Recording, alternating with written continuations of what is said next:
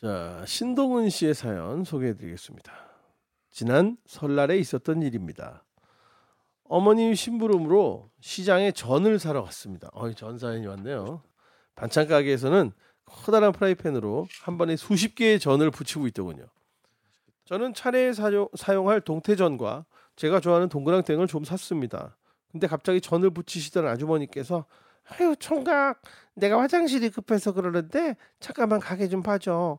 안타게 전 좀 뒤집고 있으면 동그랑땡 서비스 좀 줄게. 별로 하고 싶지 않았지만 서비스 동그랑땡에 넘어가서 가게를 잠시 봐주기로 했습니다. 멀뚱거리며 서서 전을 뒤집고 있었는데 갑자기 남, 남자 손님 한 분이 오시더라고요. 너무 놀랬지만 이내 침착하게 어서 오세요 라고 했습니다. 그러자 그 아가, 아저씨는 저를 매우 당황스러운 눈빛으로 보시더군요 저는 다시 한번 침착하게 아 예 제 아들인데 잠시 가게 봐주고 있어요. 라고 했습니다. 그러자 그 아저씨는 더 더 당황하셨어요. 알고 보니 아주머니 남편이었습니다.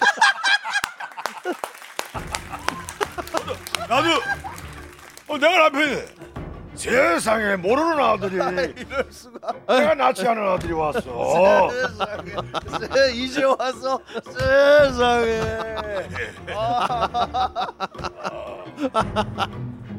전 구요 저도 9만 원이요 저도 고민해. 아 9만 원 아.